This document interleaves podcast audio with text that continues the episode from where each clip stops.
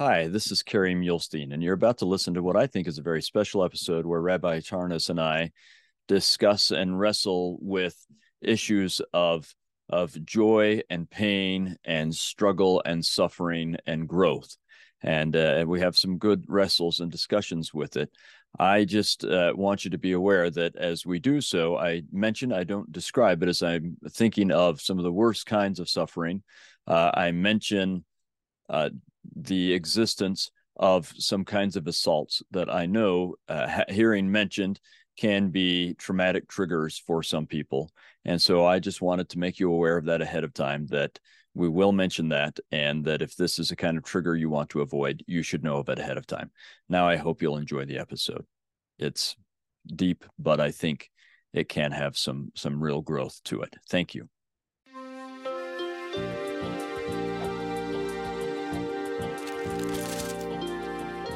Hello, and welcome to The Scriptures Are Real. This is the podcast where we talk about elements of the Scriptures that have made them become real to us because we believe that helps us draw more power from them. I'm your host, Kerry Muhlestein, and I'm so happy to have back with me uh, our wonderful special guest, Rabbi Joe Charnes. Welcome, Rabbi.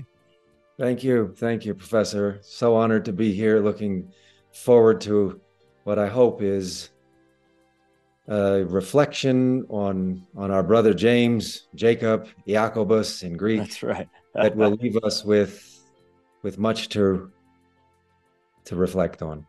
I'm I'm sure we will. So, uh, for those of you who don't uh, maybe are brand new to the podcast, we had uh, the, the rabbi on uh, when we did Colossians not very long ago, and so uh, to learn more about him and his interfaith work and how we got connected and all that kind of thing, I'd encourage you to go and and listen to that episode.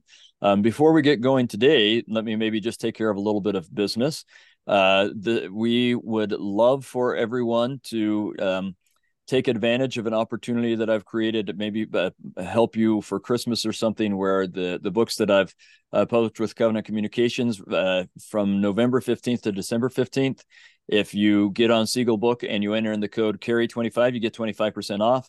I again would recommend the Isaiah book if you're preparing to do uh, the Book of Mormon because it will help you with all the different places that's in there and uh, some other books, their Christmas gifts, whatever else. Uh, and also, we'll ask you to you know download, review, rate, whatever it is that you can do on your platform to help share this message. Uh, and I'll tell you a little bit of why we're doing this. So um, by now, I, I, hope you've already listened to the the first episode for this week, which was uh, Lamar Newmeyer and I going through James.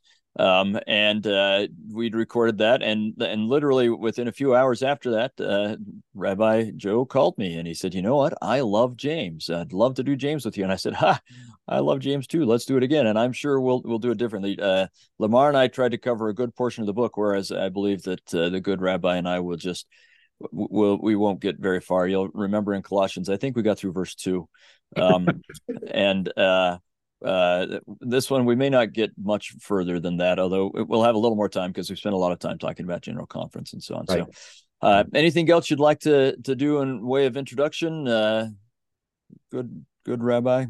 No, I am just so honored again and delighted that that we have this opportunity to be able to reflect on a very holy and wise text.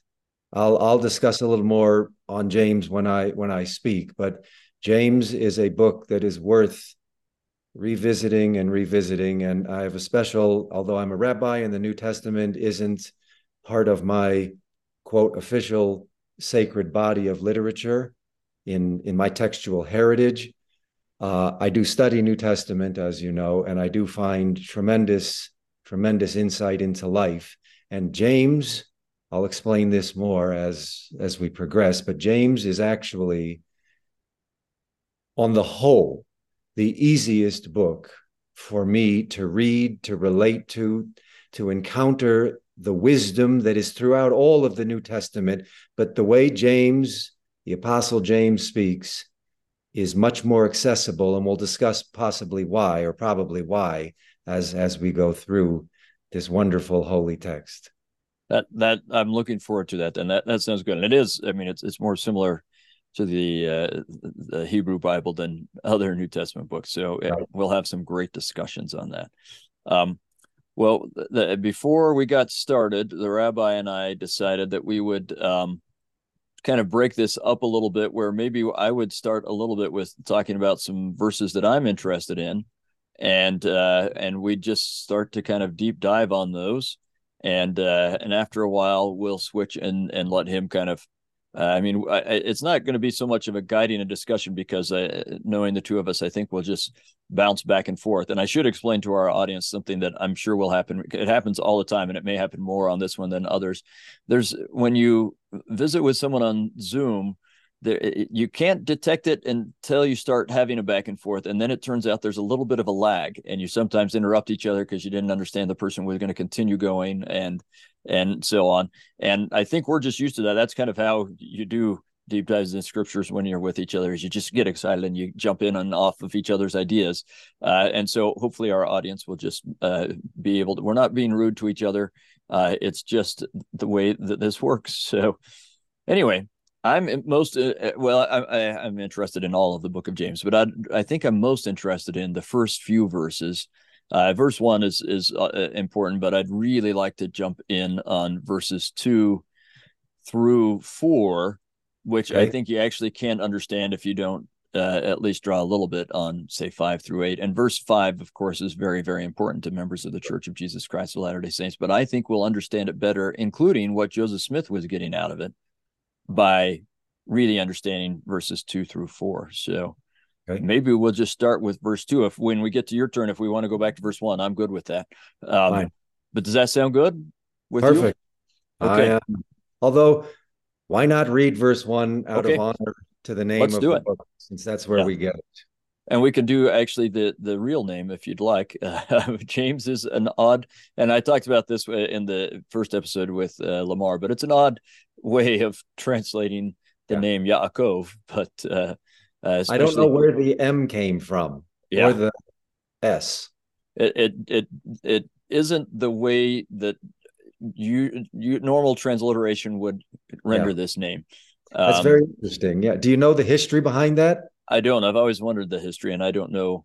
I don't know what it is. Maybe it's. uh uh, I, I, was going to make a bad joke, so I won't do it. But anyway, okay. Um, but uh, I, I do find it interesting, especially since I have a son named Jacob. I like to give, give Jacob his credit. So, uh, but it is Jacob. Anyway, go. Why don't you go ahead and read it and, and talk about? Let's talk about whatever you'd like to with verse one.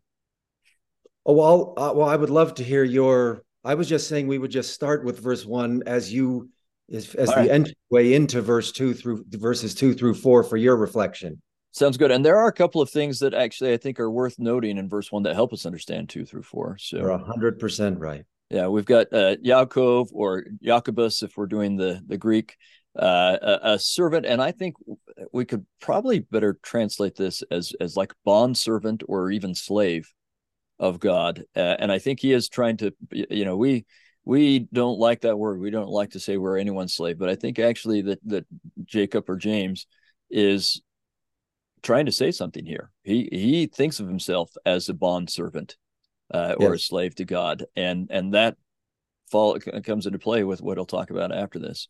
So yeah. he's a a bondservant or a slave of God and of the Lord Jesus Christ, and then his his audience is really interesting to the twelve tribes which are sc- scattered abroad or which i mean dispersed is uh, the word that the english word that comes from this greek word like uh, that we often will also say diaspora that have been dispersed or or scattered throughout the world uh, and he's including all 12 tribes so these aren't just you know after the babylonian captivity but even uh, all of the tribes uh, that are scattered abroad. And he will kind of break this into 12 different parts so that's worth thinking about. But uh, but he james is addressing uh, everyone, but he's the the guy who's in charge in Jerusalem and has a special uh, way of or special job to take care of the original Christians who are all Jews, right? And um, and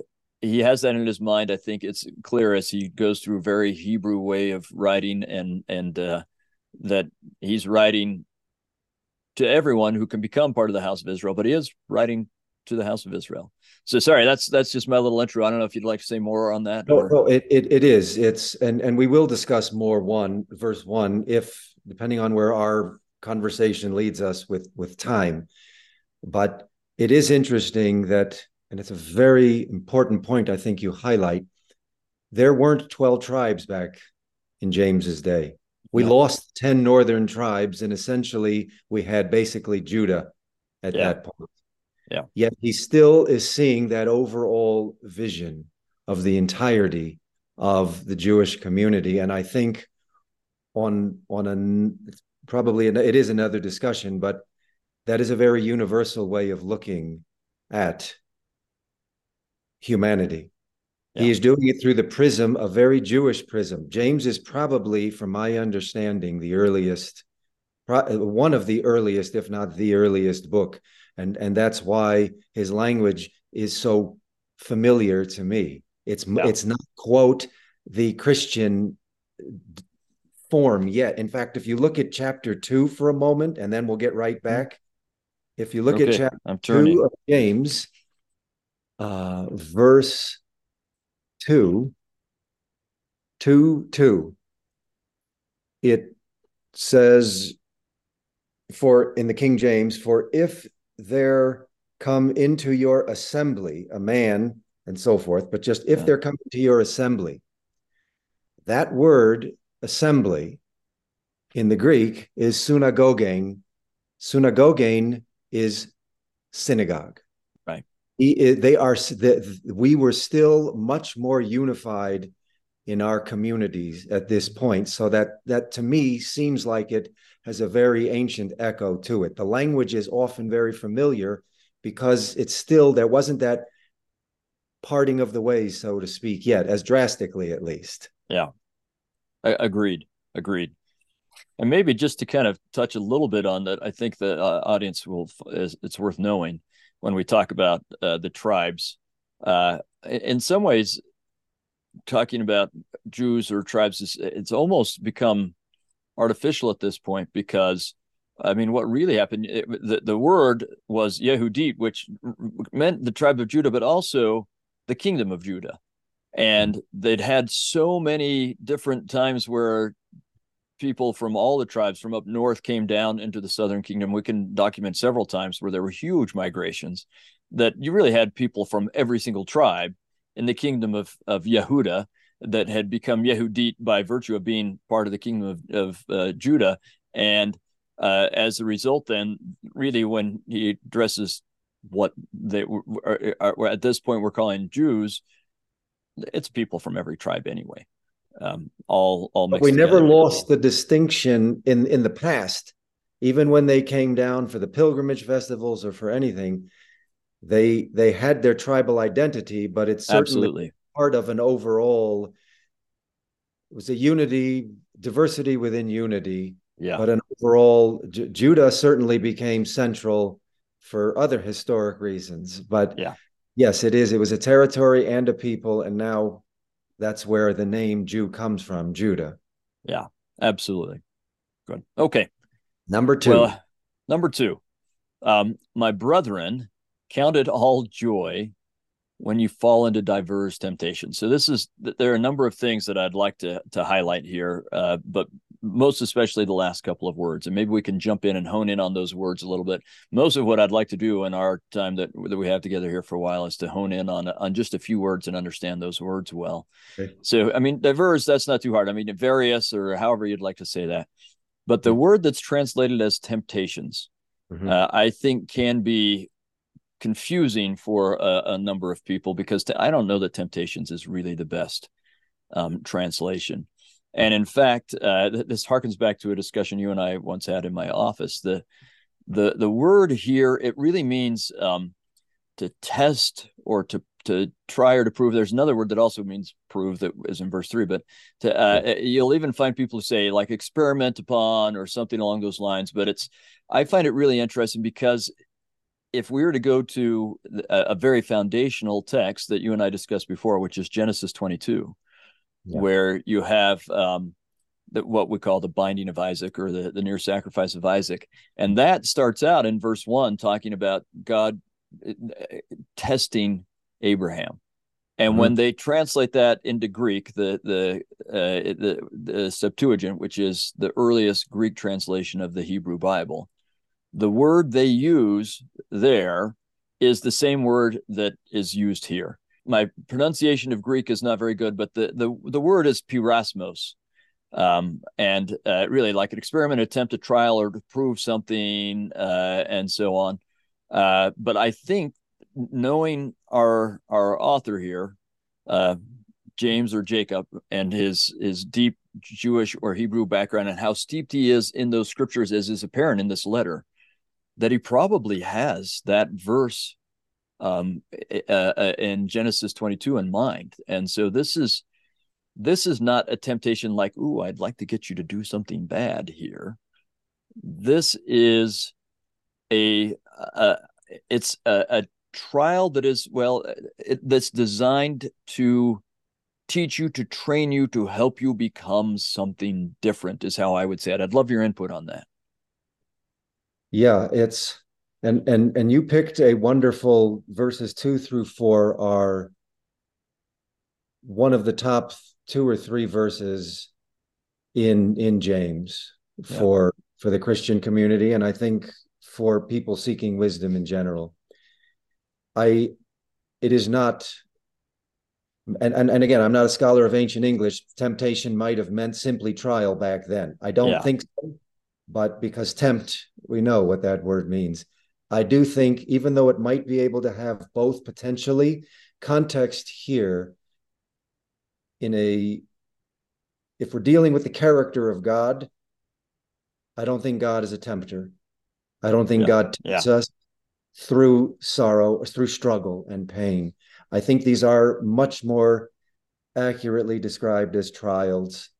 And that that root of that word, as as you said, the, the basic root is peron or peron, which has to do with being beyond or over. Right. Like beyond the river in Matthew 4, it uses it.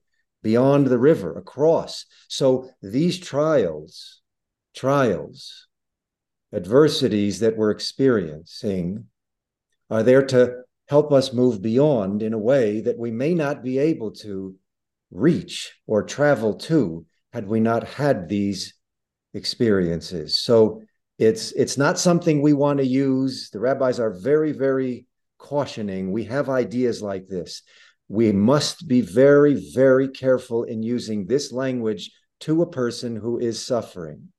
Right. But the truth of it is that there is something greater and that will lead us into that beyond that we wouldn't be able to reach had we not gone through this. Not a temptation, but a trial, a struggle, agony, sorrow, suffering. Yeah, and at least in my view, in the case of uh, of Genesis 22, it's it is agony and, and suffering and a, a, trial that he's going through, but it's designed intentionally to take him to a different place. And and we spoke before about uh, I think there's even a, a, play on words because the, the in Hebrew that it's you've got the the nisa the, piel form uh, anyway uh, of a of a word that I think does mean to to train or to have a trial but it's it's a almost a homophone with uh, another word nisa which means to lift up Right. Uh, in fact, it's the word that we often uh, translate as a, uh, an ensign or a, to lift an ensign or a standard, right? As a, to lift up something that is a lifted up thing. It's kind of how it is. Uh, and, but the, it, I think it is this play on words like we are going to put you through a trial, but one that is designed to lift you to a different place, or as you said, take you beyond, to transform you, to make you something greater than what you are now and what you could be without this experience. Yeah, and and it's not accidental that James uses this language as a as an early I don't even think they used the word Christian back then, but as a as yeah. an early Jewish follower of Jesus. Yeah. He was still so rooted. It hadn't been the Judaism hadn't been incorporated as much into the non-Jewish surrounding Christian world or, or yeah. the, the, non-Jewish uh the, the Hellenistic world, yeah. converts Okay, this was still much more Jewish, so you can hear yeah. echo more deeply if if you look for them. They are there because yeah. he is rooted in that world. You're right. Yeah, right. and especially there in Jerusalem. I mean, he's he's in Jerusalem, and this is. I mean, they are very very Jewish in their Christianity. Um, we could say, uh, absolutely, and and so I think that helps us understand verse three a little bit, right? So he first of all he's counting it a joy, right? So uh, that's hard for all of us. And as you said, we have to be careful. I, I, have some friends who are going through terrible trials right now, very yeah. difficult things, and and this is not the time to go and say, well, this is a joy for you to go through these trials. Um, but at some point, I hope for all of us, we can look back on trials, and and sometimes you can do it a little bit as you're in the midst, and sometimes not. But hopefully, you can uh, eventually look back and say that has brought me to a, a, a, different place and i am glad for that and that can be where that joy is right? Yes and i i'll i'll be honest this is one of my favorite sections of james that you have highlighted and we'll get into it in in more detail as we progress.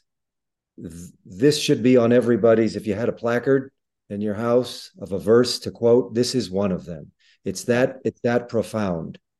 But I this year, and we'll see if it's a direction that you want to go or not as we progress. I had a different reaction in addition, in addition to the this wonderful source of, of, of guiding light for us in life. I had a different reaction that if if it's if it's something that intrigues you, we'll we'll go with it later. All right. All right, let's do go there in a, in a minute. That word for joy in a few moments, but that word for joy, chara or kara, you might say in, yeah. in ways of pronouncing it, it's not accidental that it's elementally almost basically charis or charis or grace. Right. It's joy and grace. They are etymological cousins right here. And so it is saying something here very, very different about suffering that we often that's not how we often respond with that this is a grace or this is joy. Our usual response is woe and why. And this isn't a criticism. Right. Our response so often is anger and bitterness and sorrow and why. And so there is something very it's it's a it's a level that is quite high. I'll I'll start with that. It is a level that is almost beyond, to go back to the other word. it is almost beyond most of us or many of us. So it, it is a rich verse to start with, and it's and it's such a. He didn't even give us an introduction. Right. He just starts off with boom. Yeah. All right, folks, here's the final test of life, and I'm starting with yeah. this verse one or verse two. Yeah. Yeah. After his very brief greeting or hello, right? Um, yeah. So yeah. this is the uh, first substantive verse, right? And I want to make sure we leave time for uh, the, the, some of these other ideas you've had, but uh, I want to kind of highlight at least a couple things uh, in in three and four. So, um, knowing this, that the trying, and that's a different word there. That's the word that kind of means to prove or to to to test, not in the uh, not it's still in a developmental way, but a little less developmental.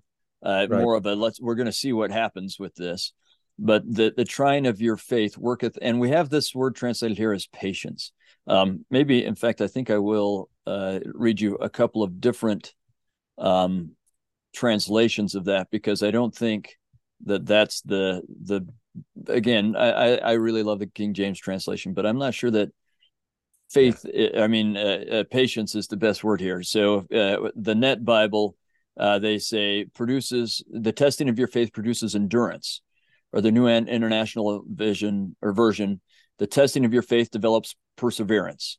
Uh, mm-hmm. Uh, and those are the two that were at steadfastness is one that we get. So we get endurance, perseverance, steadfastness, endurance in another translation. this one I have to, I, I, kind of like it and I kind of don't. The the message uh, you helped me know that's what MSG stood for, but the Message Bible, uh, your faith life is forced into the open and shows its true colors, is how they say it. I don't know, but um, it, it's actually a useful way of looking at it, even though I'm not in love with the the language.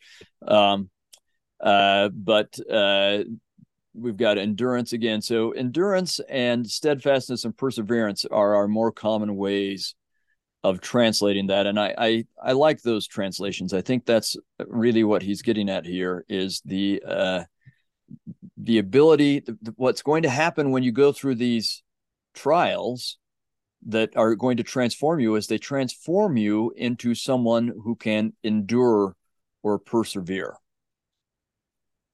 And and uh, it, it, I want to get your comment on that, but I want to immediately turn it into tie it into something else. But but let this endurance or this patience in verse four have her perfect work, mm-hmm. that hmm. you may be perfect and entire, wanting nothing. That's maybe the word I want to explore the most. Is this word that's translated as, as perfect here in Greek? It's it's the teleos, like uh, kind of looking long term or, or uh, finished but I'm I'm convinced he's thinking of the word uh, in Hebrew that uh, tamim or in Arabic tamam, uh, this word, and I've explored this uh, last year and a long time ago, and in, in uh, on the podcast when we were doing Old Testament. But uh, that's a word I'd I'd love your take on that word, and then I have some more. Maybe I'd love to to add to it. But what are your feelings about tamim or telios or, or being perfect? Uh, can can we start at the beginning? Yeah, let's do one three just to lead us into. Yeah, yeah, let's do because that's what I want to do. Is is see how all these things tie together. So yeah, please let's do. And, and they do. They we will need a little bit of five through eight because there, yeah. there's a direct link in the Absolutely. between four and five. But yeah, verse three begins with how do they do it in the King James here? Sorry, uh, it's knowing this knowing, that yeah. knowing and that's important. It's in grammar, it's a participle, which is something you're doing. Yeah. This is this is this insight here, this teaching in verse two is something not that we're just to know. It's something that is ongoing. It is a knowing, right. a process that is going to allow us to engage with life more deeply and live life more fully. Yeah, it's kind of a continuously knowing, yes. always being cognizant Ongoing. and aware of. Right. Yeah. It's yeah. not that I walk, it's emphasizing that I'm walking. So this is a knowingness, a knowledge that is carrying you along constantly, which relates also to that word tamid, which you mentioned in the Hebrew about ongoing and perfect yeah. and and uh, eternal. So knowing that the testing of your faith, uh, uh, knowing that the verse uh, knowing this that the trying in the King James of your faith worketh patience. I, I do agree with you that that root of meno has that idea of dwelling, of abiding. Okay, yeah. it's something again that is there. It's a constant presence because the truth is, life often displaces us, uproots us, breaks us, and we can't, we don't feel we can continue going along. And so this word of hupomenein, hupomanein, uh, is this idea in, at the end of verse three of endurance. It has this idea of we are still able to dwell. Yeah. Under hupo is under. We can still dwell and abide even in the face of. This is giving us an ongoing grounding, an ability to be present, to abide, if we have this constant knowing. That's what we have to be rooted in because so much of life uproots that we need something that helps us abide or to endure under life's trials, circumstances that really afflict us. And Very it's. It, and, and and so in verse four, but let patience have her perfect work, or the again that idea I would I would prefer more the endurance and let endurance have its the NRV here, uh, NRSV is have its uh, the NR blah, blah, blah, and let endurance have its full effect. But the the the idea there is for for the teleon, this ergon teleon, this complete work or perfect work. Is that how they say it? I'm yeah. sorry, King yeah, James. perfect work. Perfect yeah. work. There you go. This word, the root of that is telos. Right. We which you say, so what? Well, that has to do with distance, yeah. right? A telescope allows you to see into the distance. Right. I see this as a work, as a practice. This is a practice that James is giving us that we have to work at to perfect so that we can. I'm using the language intentionally.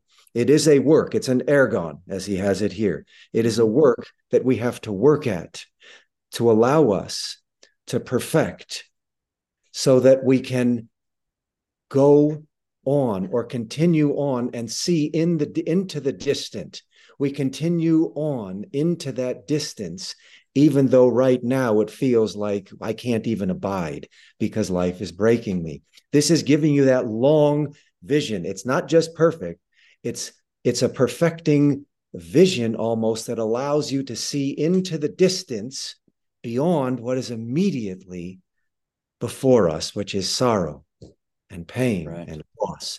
So it's it's not going to make us perfect, I don't think. I, I don't I in in Jewish thought, and we might have there might be a theological difference here. I don't see the potential for perfect anything as humans. So, so certainly not as humans and as these fallen beings we are. I would I would 100% agree with that. So then then what do you do with a the the perfect uh perfect work? Well, so that's exactly, uh, and I, I would agree with you with that. That teleos thinking ahead and thinking celestial is one way we could put this right now, okay, right? But, sure. um, but I would, as I, and this is a word that I've kind of played around with quite a bit. Again, I'm I'm looking at it this as, I, I think James, while this is in Greek, and I don't know if he originally wrote it in Greek or if it's translated into Greek, but either way, I think James's mind is based in uh, in Hebrew, and he has a, uh, an audience that's based in Hebrew in his mind. I mean, he's the leader of the church in Jerusalem among these Jews, and he's writing to the house of Israel and so on. So I, I, I like this idea of it that it's tamim, right, which means completed or okay. or finished. But okay. I also think, as I look at tamim and the the first couple of times it's used, like with Noah or with Abraham, it seems to always be wrapped up with a, a covenant as well. Like, and I think it has a covenant connotation. Um, and uh, that that's just my take on it. And maybe I think everything has a covenant connotation. I, I certainly have friends who would tell me that. But anyway, um, but uh, but I think it has. If you're going to be, it's like full or entire is in many ways what it means, right? And I think teleos as well, full or entire on a long term way, which ties in with this idea of endurance, right? And and I should say that in, enduring or endurance is a word that's very important to members of the Church of Jesus Christ of Latter day Saints because of Nephi's writings, um, okay. where he, he, places a heavy emphasis on enduring to the end. Um, and uh, so, in, in my mind, as I've kind of tried to figure out what is meant by this word in the different places that it's it's meant, I think in some ways it means to be if we're going to talk about being whole or complete, I think it means to be wholehearted. And if it has this covenant connotations, it means to be to wholehearted, hmm.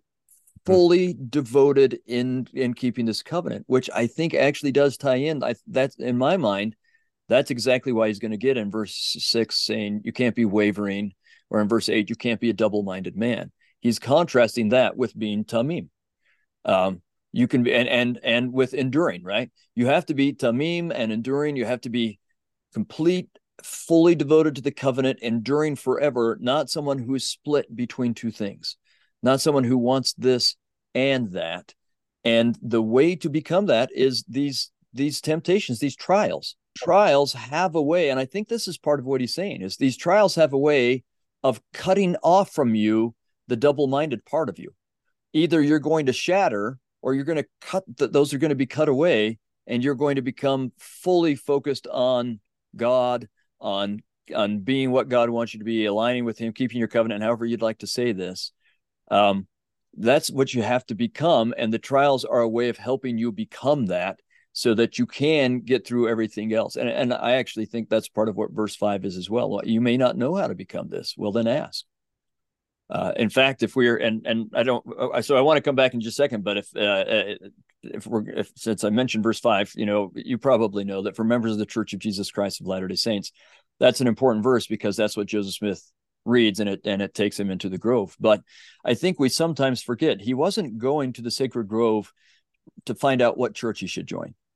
Uh, I mean, he, he eventually asked that, but his initial Im- impulse, it, what's bringing him to this place, is he's worried about his sins and he wants to know how to be saved. And he's asked all sorts of people, How can I be saved? And he, he's getting different answers from everyone. So he decides, Well, I can't trust what anyone else says. I'm going to have to trust, I'm going to have to find out from God. Mm-hmm. Um, but what he's trying to find out really is how to become Tamim how and and to endure in that tamim. That is what his question is. How do I become someone who can endure being saved? And I don't know how to do that. I lack wisdom. So I'm going to go to God and ask him, and he's going to ask in faith, nothing wavering, not being double minded. He just honestly, sincerely wants to know. And so I think that the meaning of this verse jumps out of Joe Smith. I think the Holy Ghost carries it into him, but we can understand it, his experience and what needs to happen with us better if we can think through what is God trying to do with these temptations? How does it create faith and endurance? Well, it creates that by helping us become tamim or someone who is is complete and whole in our devotion to God rather than we're devoted to God and to false idols whatever the false idols may be in our life whether that be Baal or football um, whatever whatever works right um, good Football. so in, in my mind that's that's kind of where these things are going i jumped through a whole bunch of things at once rather than than just focusing on those one verses but i understand verse three and four, well, two, three, and four better if I look at that whole picture. Yes. Yes. And maybe we will. Uh, I'm going to explore with you in a moment the direction that I was led since you actually raised one of the struggles that I had. I, I've never had this struggle with this text before, and I still highly, highly esteem these texts that we're doing. But in a moment, I'd love to know your reaction to well, I'm I'm ready. Oh. Let's go. Well, for I just want to help one thing. Okay. King James, when it says knowing, and again, verse right. three, knowing this is something that is that we have to develop an ongoing awareness of. Right. Which helps with the endurance, right? That, that's the idea. This exactly. this knowing has to be stable. Yeah. And so it makes me think of the Egyptian word stability or or uh, uh, uh, lasting forever. Anyway, sorry, keep going. Well, no, and and that will help us be able to see into the the distant, which right. is the word that is used for perfect. Okay, it's it's related to that word for, right. for distance. Absolutely. And King James in verse four, uh, but let patience have her perfect work, mm-hmm. that ye may be perfect and entire. Okay, that would be the, the, this is that idea of wholeness of tamim that you're speaking of. Right. Wanting nothing. It's interesting. The King James translates verse four both times perfect, perfect. Her perfect work, and that ye may be perfect. Others don't translate both the same. Some will use in the second case mature, which right. I prefer. And again, this might be just theological bias, but I'm trying to read more within the text and this on the subtle layers. Right. And they I, are the same word in Greek. They're the exact Greek, same word in Greek. Yes, they are but, the same. They but are. I think you're right. Sorry, keep going. I don't know. And then the last word is complete, you know, or whole, whatever. It's rooted in that word in Greek. What I had this time as I was reading, uh, lacking nothing, let's see, verse five. And if any of you lacks wisdom, let him ask of God that giveth to all men liberally and upbraideth or reproach not and it shall be given him. That's a long verse we need to unpack. Yeah. So up front, I we I, I mentioned that I struggle with humans having perfection. I appreciate your wholehearted, your wholehearted reference, and I think that's absolutely intentional here. Yeah. And, and I'll say even with that, I don't think as much as that's our goal, I don't think fallen beings are capable of becoming truly, fully wholehearted uh, unless God really changes our heart. And I, I, I think Uh, uh, even with help from God, most of us are not going to get to that point in this life. That's going to have to happen in the next life. That's just my opinion.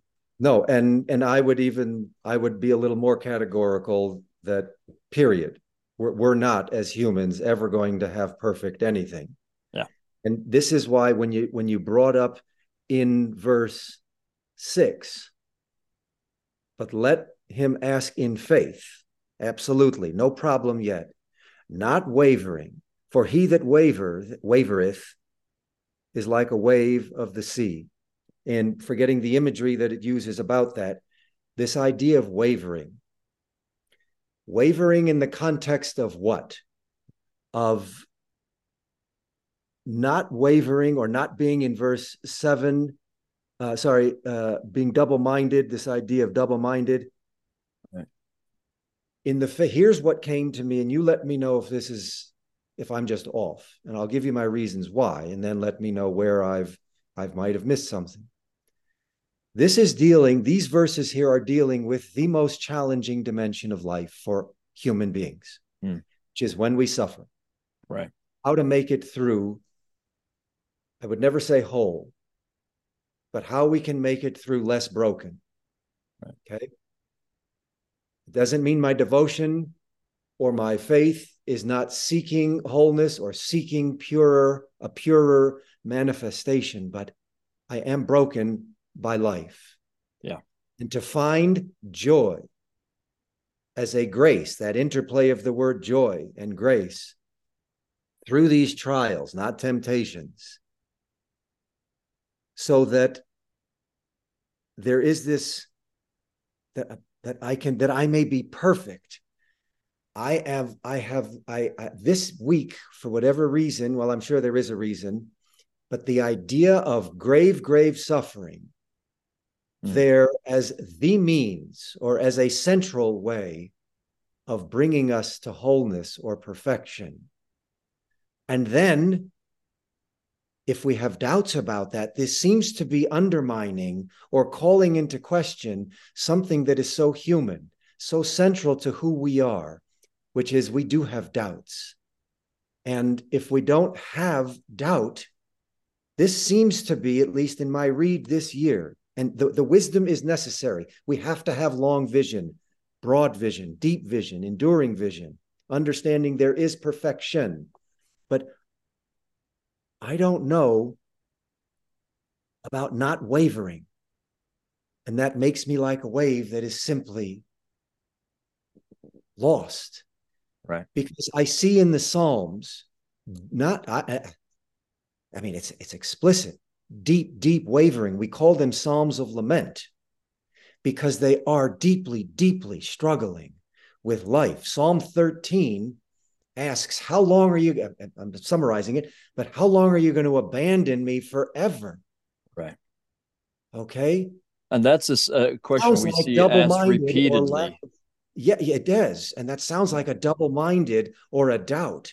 And so I see with um, what I'm wrestling with this time is, and maybe it's through more of my, my Jewish prism. I don't see doubt and wrestling, which is what the name Jacob means, by the way. Yeah. Right. He wrestled, he struggled with Yep. God. I don't see wrestling, doubt, double mindedness, questioning as antithetical to faith. I see it as central. I see the wholeness, to use that word, I see a whole faith, a complete faith, as being filled with faithfulness and humility and honor and reverence and doubt and struggle and questions. And maybe, don't cut me off, even anger and frustration. Yeah. We we see that by, from the greatest men in the scriptures. We see it. Yes. But here it doesn't seem to be emphasizing it. And he's starting off this idea of perfection. And so I'm wrestling how do we work within perfecting when life is so imperfect?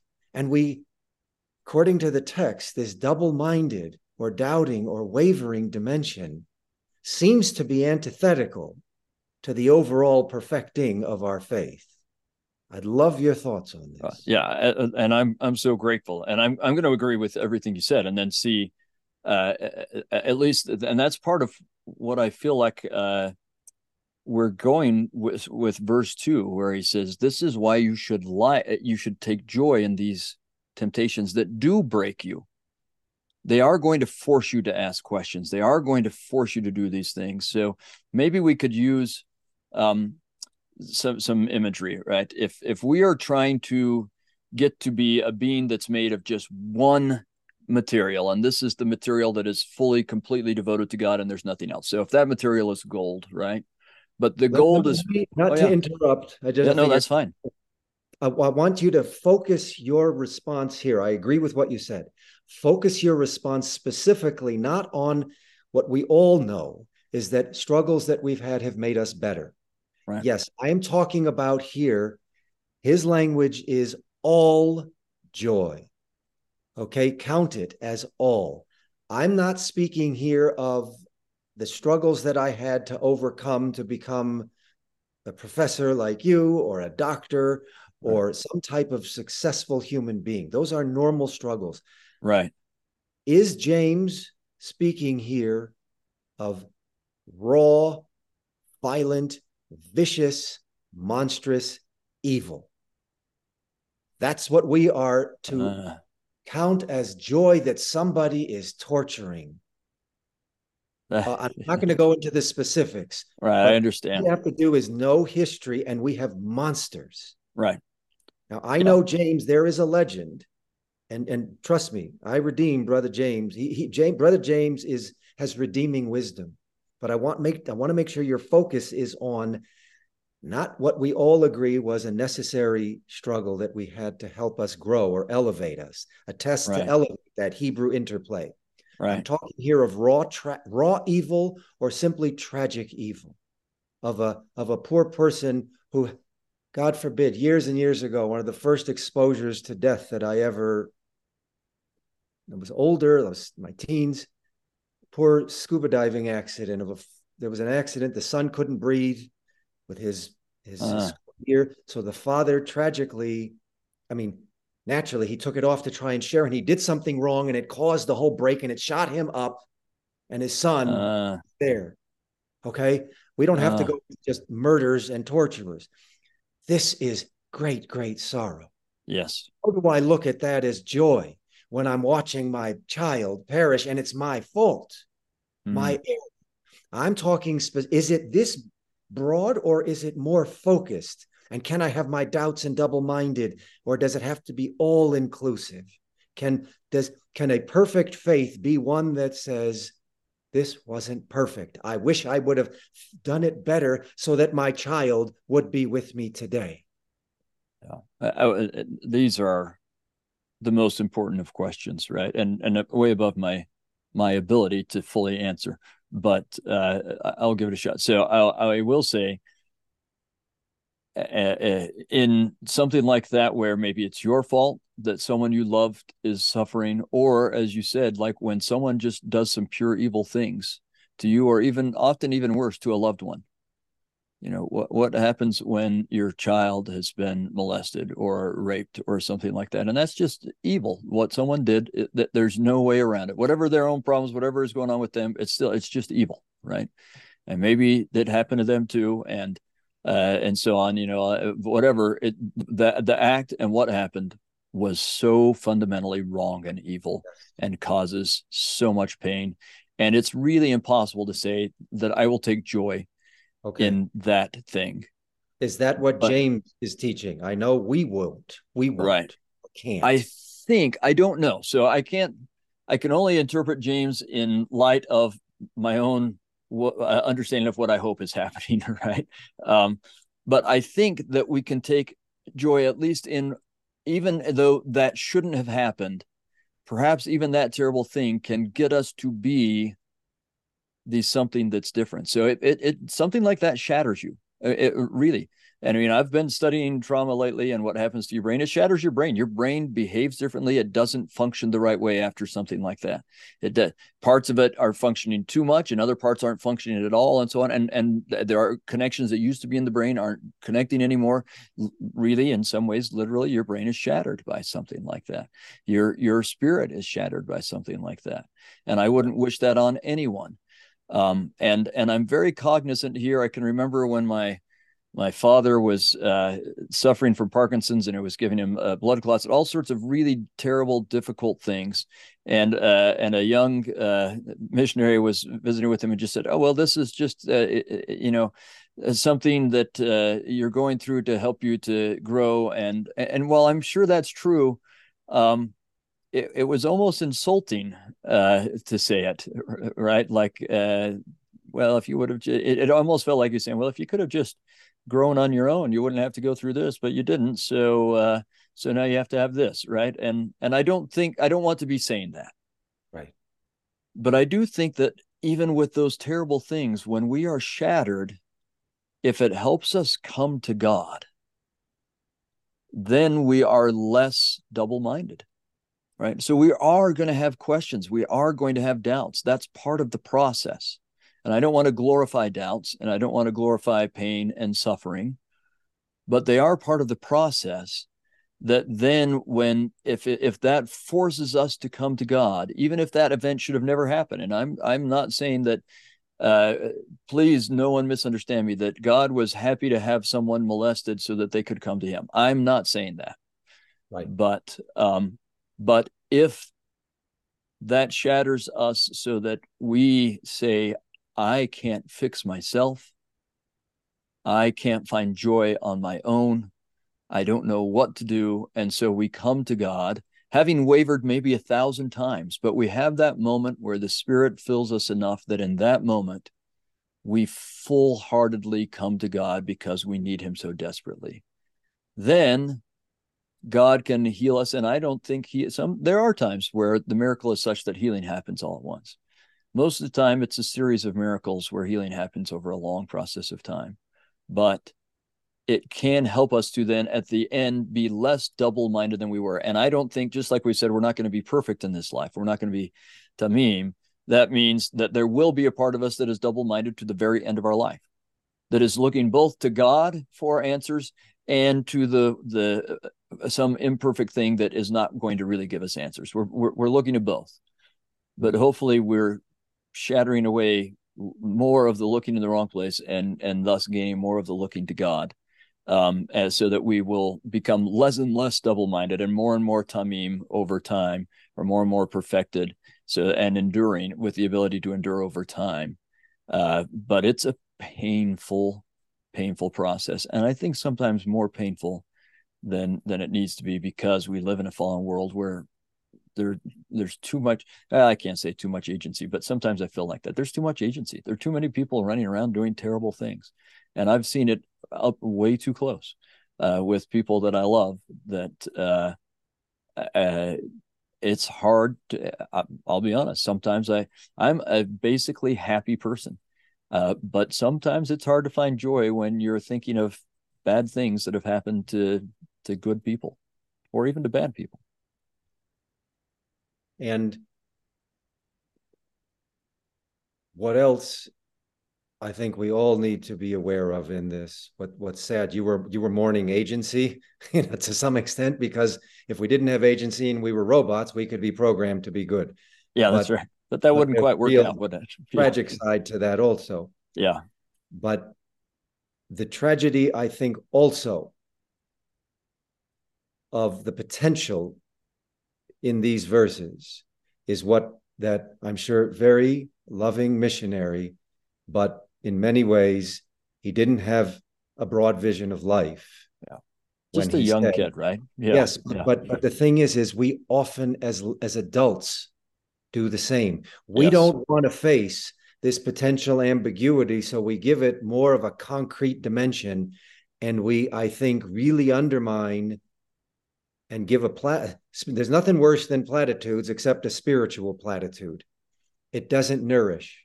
Hmm. It leaves us empty and hurt. When someone, when you've heard it, you've heard this, whether it's true or not is irrelevant. In Judaism, we have a teaching don't offer comfort to a person whose dead is lying before them. When someone says, well, they lived a long life to you after your mother or father died, or they're in yeah. a better place, or God doesn't give you a test that you can't withstand, not the time. Right. And right. This can this is often you. We're to count it as joy.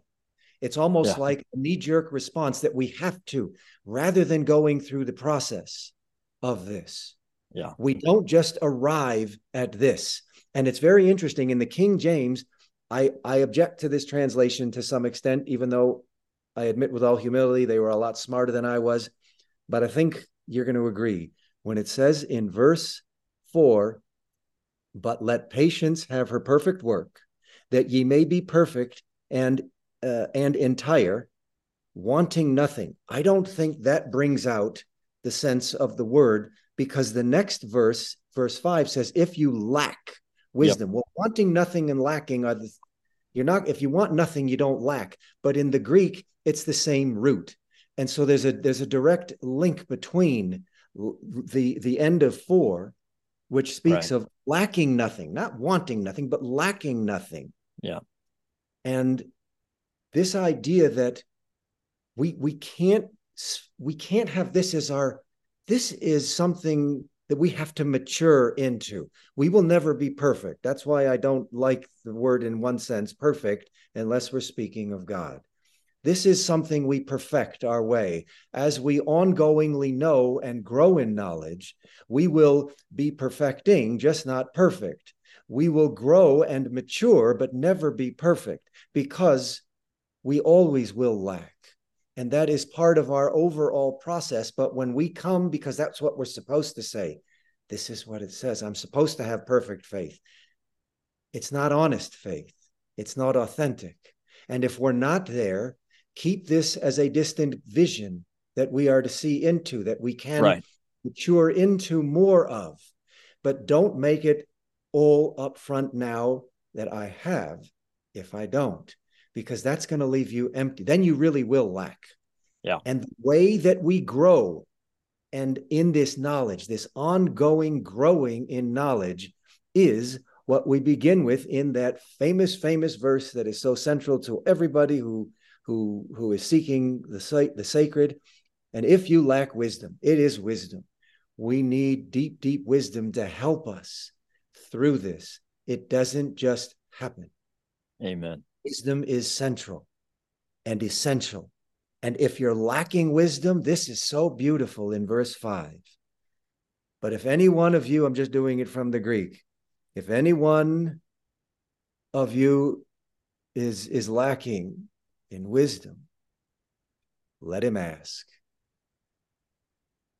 How often do we ask? Hmm.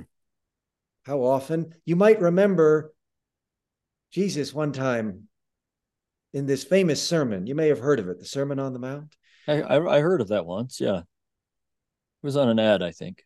Yeah. So he, he yeah. gives, well, Jesus gives some great wisdom in life.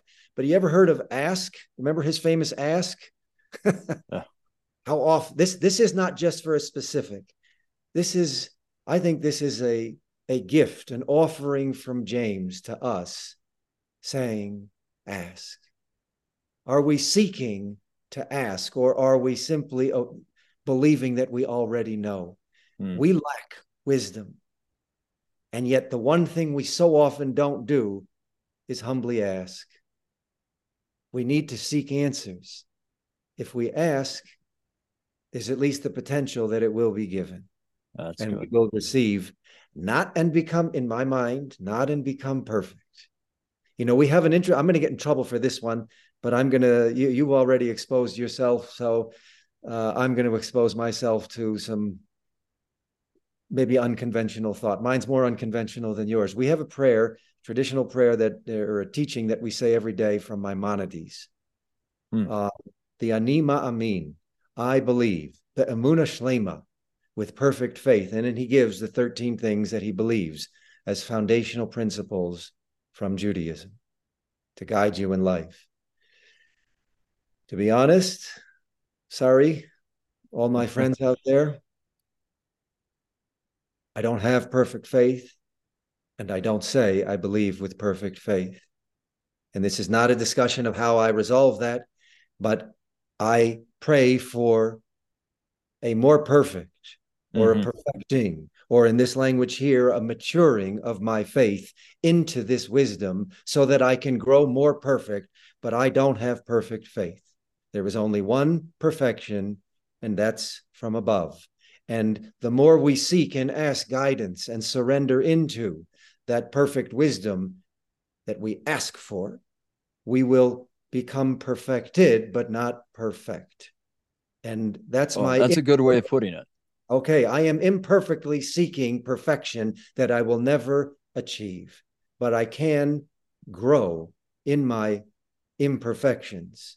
I can grow in my imperfection, in my imperfect ways. I can grow more perfect. Okay. But there's always imperfection, and I am imperfectly perfect as long as I am perfecting, but uh-huh. never perfect. That's good. And and may, this may be one of the places where we have a, a, a theological difference. So because I think that uh, in our faith we would say but I think we, even this we have to qualify. Perfection is not going to happen in this life for for sure. Like uh, President Nelson has the same perfection pending, right? It's just it's not happening now.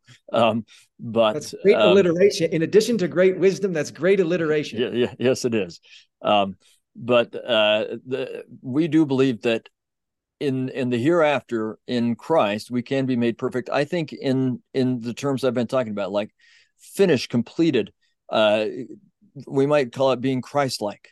Um, it I, we need to have this qualification. It does not mean that we replace God, we become equal to God, or anything along those lines. But we can become godly or Christ-like uh, without blemish. You could say um, sanctified is another way you could maybe say that, right? But I don't think that we're going to reach that in this life. In my mind, verse four is the the goal, what we're looking for. And I love your idea of maybe right now what we're looking for is a more mature, uh, being able to endure in a more mature way, maybe. But uh, verse four is what we're we're aiming for and not going to hit in this life, but it's okay. we should be aiming. That's that's the target we're shooting at. Verse five is the process. Uh, and six is the the warning of the difficulty of the process in some ways. what ways. do you do with verse 8 which is the the end of this yeah and i think verse 8 mm-hmm. is important because in in many ways it describes all of us but hopefully let's let's through, read it just so everybody okay hears yeah yeah thank you yeah yeah go ahead uh, a double-minded man is unstable in all his ways and I think that's incredibly true. But I think that verse two is telling us how we become less and less like verse eight. So, I, and and there there's a part of all of us. I believe that we're dual beings. That there's a divine nature within us and a fallen nature within us, and uh, and as we pursue that divine nature, if we were to pursue that wholeheartedly in a tamim way, right, wholeheartedly, then we'd have a straight course it, yes. it wouldn't vary. It wouldn't go anywhere. But none of us are really wholehearted. Uh, we're not full. In fact, I gave a, a, a, devotional one time at BYU called "Why We Should Be Wholeheartedly Holy," but I know we can't be wholehearted. um, I, I, know we can't. It's just what we should be aiming at. It's what we should be shooting for. In the meantime, uh, what reality is for me is that hopefully most of the time I'm focused on wholeheartedly following God and submitting my will to God's. But every now and then, I'm submitting my will to some ideas I got from the world, and mm-hmm. and to the the natural man in me, my my physical shortcomings and whatever else, right? Uh, desires of the flesh, all the different ways that the scriptures talk about this. So we all are are uh, unstable, right? And uh, in one way or another. Now, some people are really doing a whole bunch of both and they're gyrating all over the place and we've we've all been involved with those people. Like i just don't even know what to expect from this person right? Um, uh, and sometimes that's been me i'm sure. But uh, but hopefully we're in the process of becoming less double-minded. We're all unstable to some degree. We all fall because we're unstable. We, we all mess up we whatever else. But the process of verse 2 and of verse 5 is what splits off the the the wrong part of our mind the part that we're following the wrong way and helps us become more wholehearted or more tamim so that we are more stable uh, more mature you could say. And and if uh, uh, hopefully we can endure through all of these things right rather than keep being unstable and eventually fall and not get up. The question is are you going to get back up when you fall can we fully abide, endure? This, I don't know if we can. I, my, my sense here in, in this area of life that is so challenging for, in the end, most most human beings, all, all human beings suffer. Some just almost with just horrific, tragic consequence. Yes. I don't know about abiding. I don't know how that type of uprooting, how we can ever fully yeah. abide again here. And I agree with you, but it is interesting. Verses two through eight, I think, are two units. Okay. I think two to four is one and five to eight is another. Mm-hmm. Uh, but it's fascinating, but they are, but, but they are tied together. Hundred percent but but and then verse nine we go on to a separate subject. Agreed. Yeah.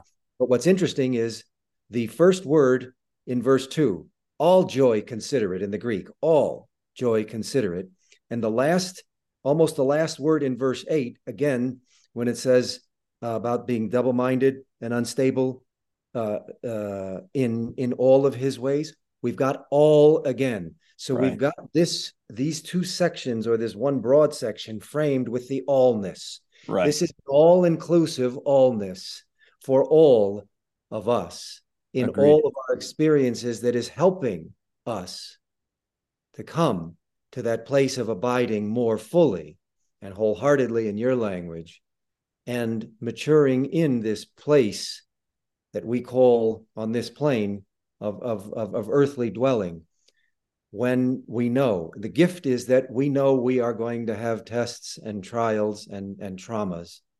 And what he is offering here is a way of wisdom to help us not perfectly root or abide or ground or blossom, but to help us see in our imperfection. Remember that word for perfect here that is being used has that root of the word distant right. that we can see beyond into the distance that this is not, that this imperfection here is not the ultimate end. That in the distant, after, beyond, there Right. is a place where we will. That's our faith. That's what we ultimately can take heart and abide in. But I don't know if we ever get that ultimate place here of I don't think so. or perfecting faith. No, I, I think not. I, I don't think so. That's not and double-minded.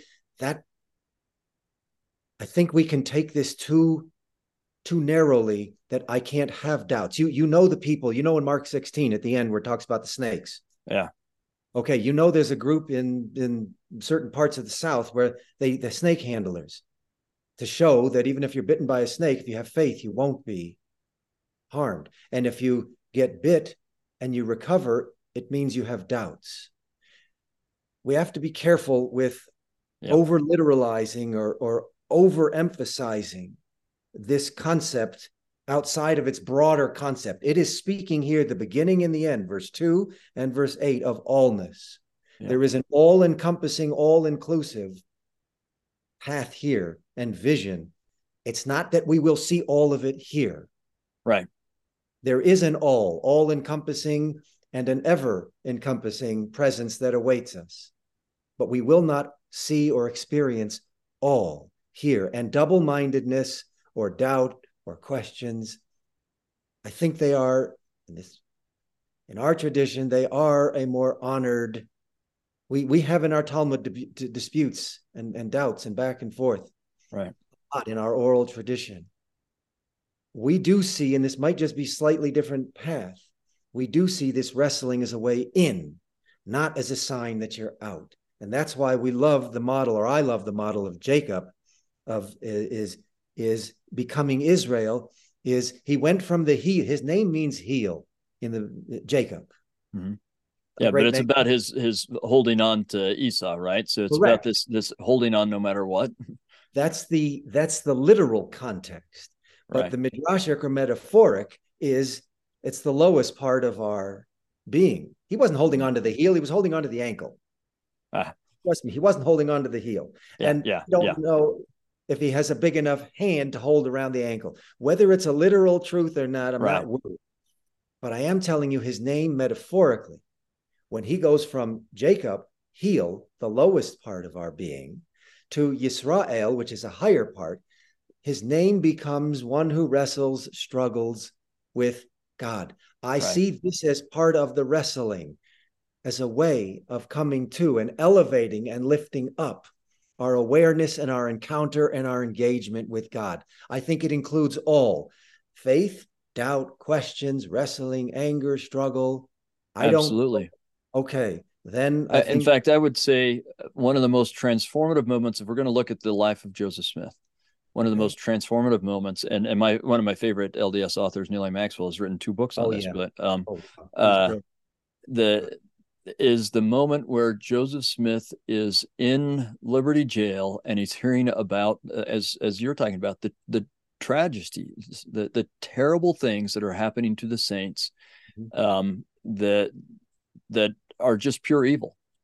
Yeah. And he cries out, "Oh God, where is thy hiding place, and where is the pavilion that covers your face?" Right. That, that this you can just feel in his heart and his soul that how torn it is and his struggle his, that's a doubt that's a question that's pain and and he's reaching out saying where are you why is this happening and the answers that come are transformative for him and and that's part of what elder maxwell shows in some of these books is you can see a different joseph before the jail uh, than you see after after this experience. And it doesn't mean it was boom okay now you're fine. I give you an answer and boom it's fine.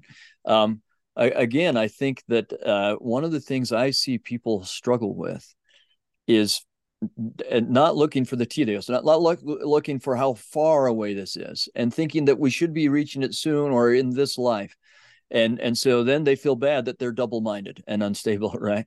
Um, where the question, and I've I've even this is in writing, I've asked this question: Did you really think you'd be done struggling before this life was over? Did you feel like you were going to get to a place where okay, I'm done struggling, I'm coasting now because I'm I'm done, I don't have any more struggles, I'm perfect?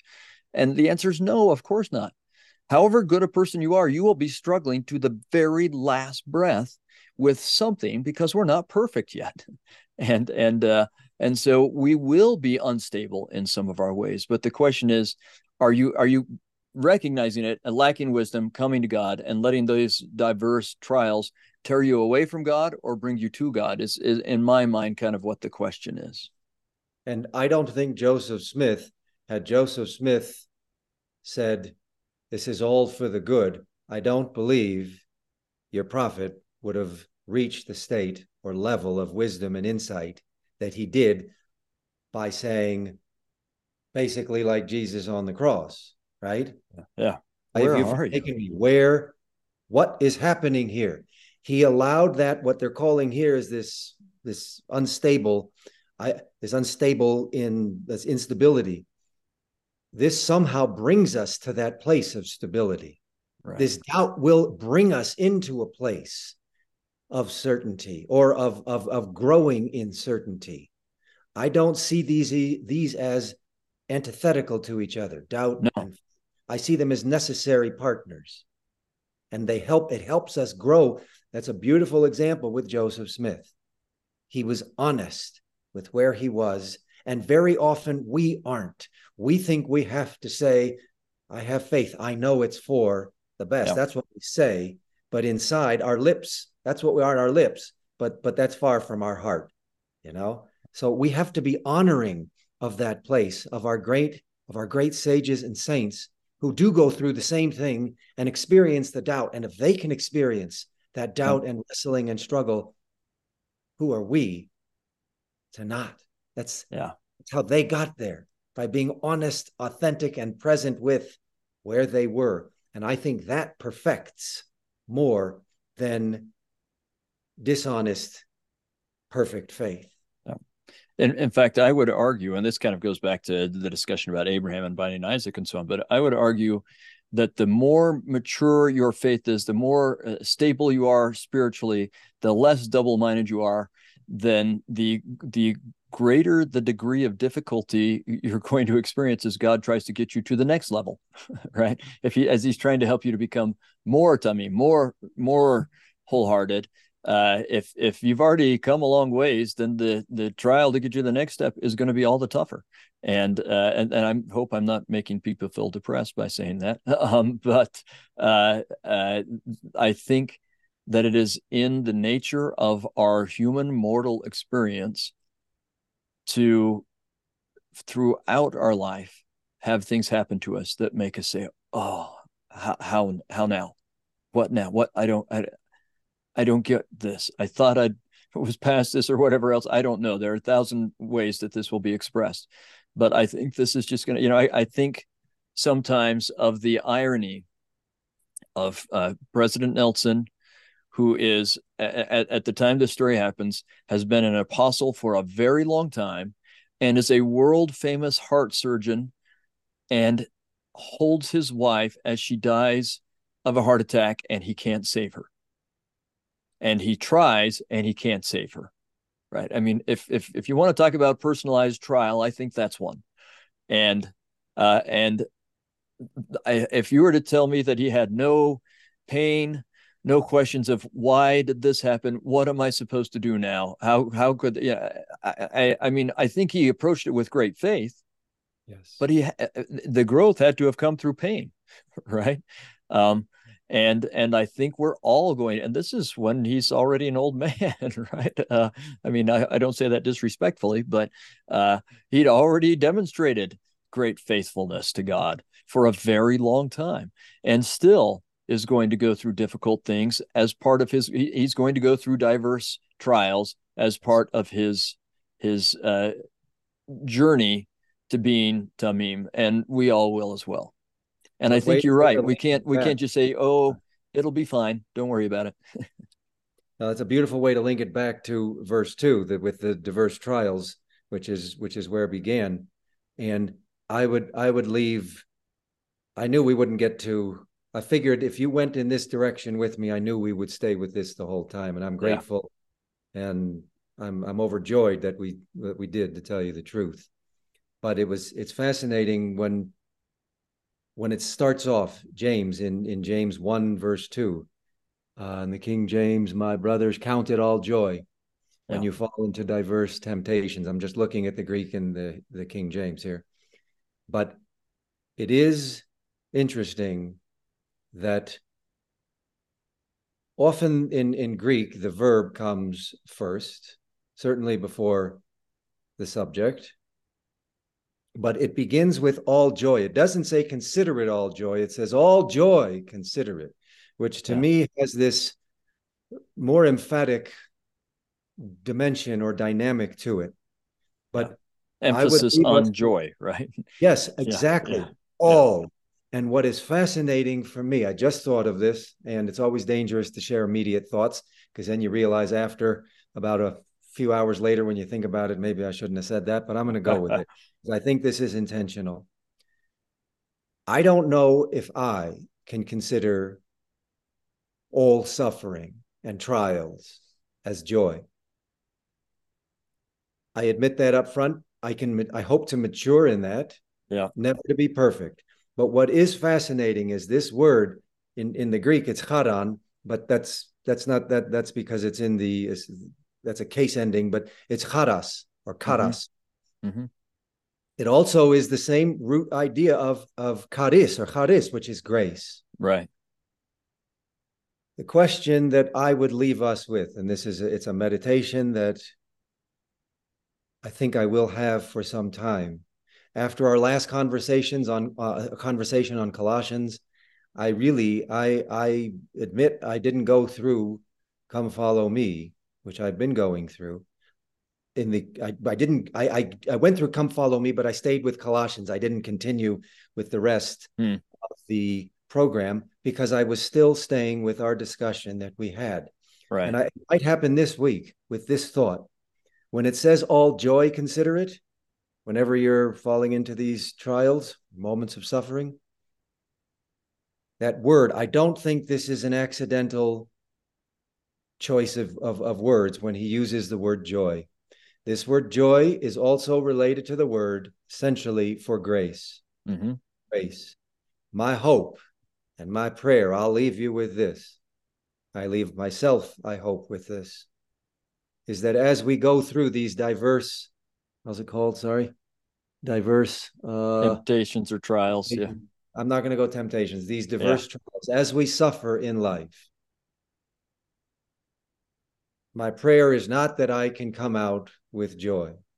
But my prayer is that I still have grace in my life, that I can still live with that light of grace and find some spark of joy. I don't know about allness, but I do hope that when I struggle and when we struggle, which we will, as you so clearly said, it's not depressing. Okay, the, the, the rabbis teach in an ancient text that we call midrash. It's a poetic text or a poetic way of reading our textual heritage. It essentially says if you want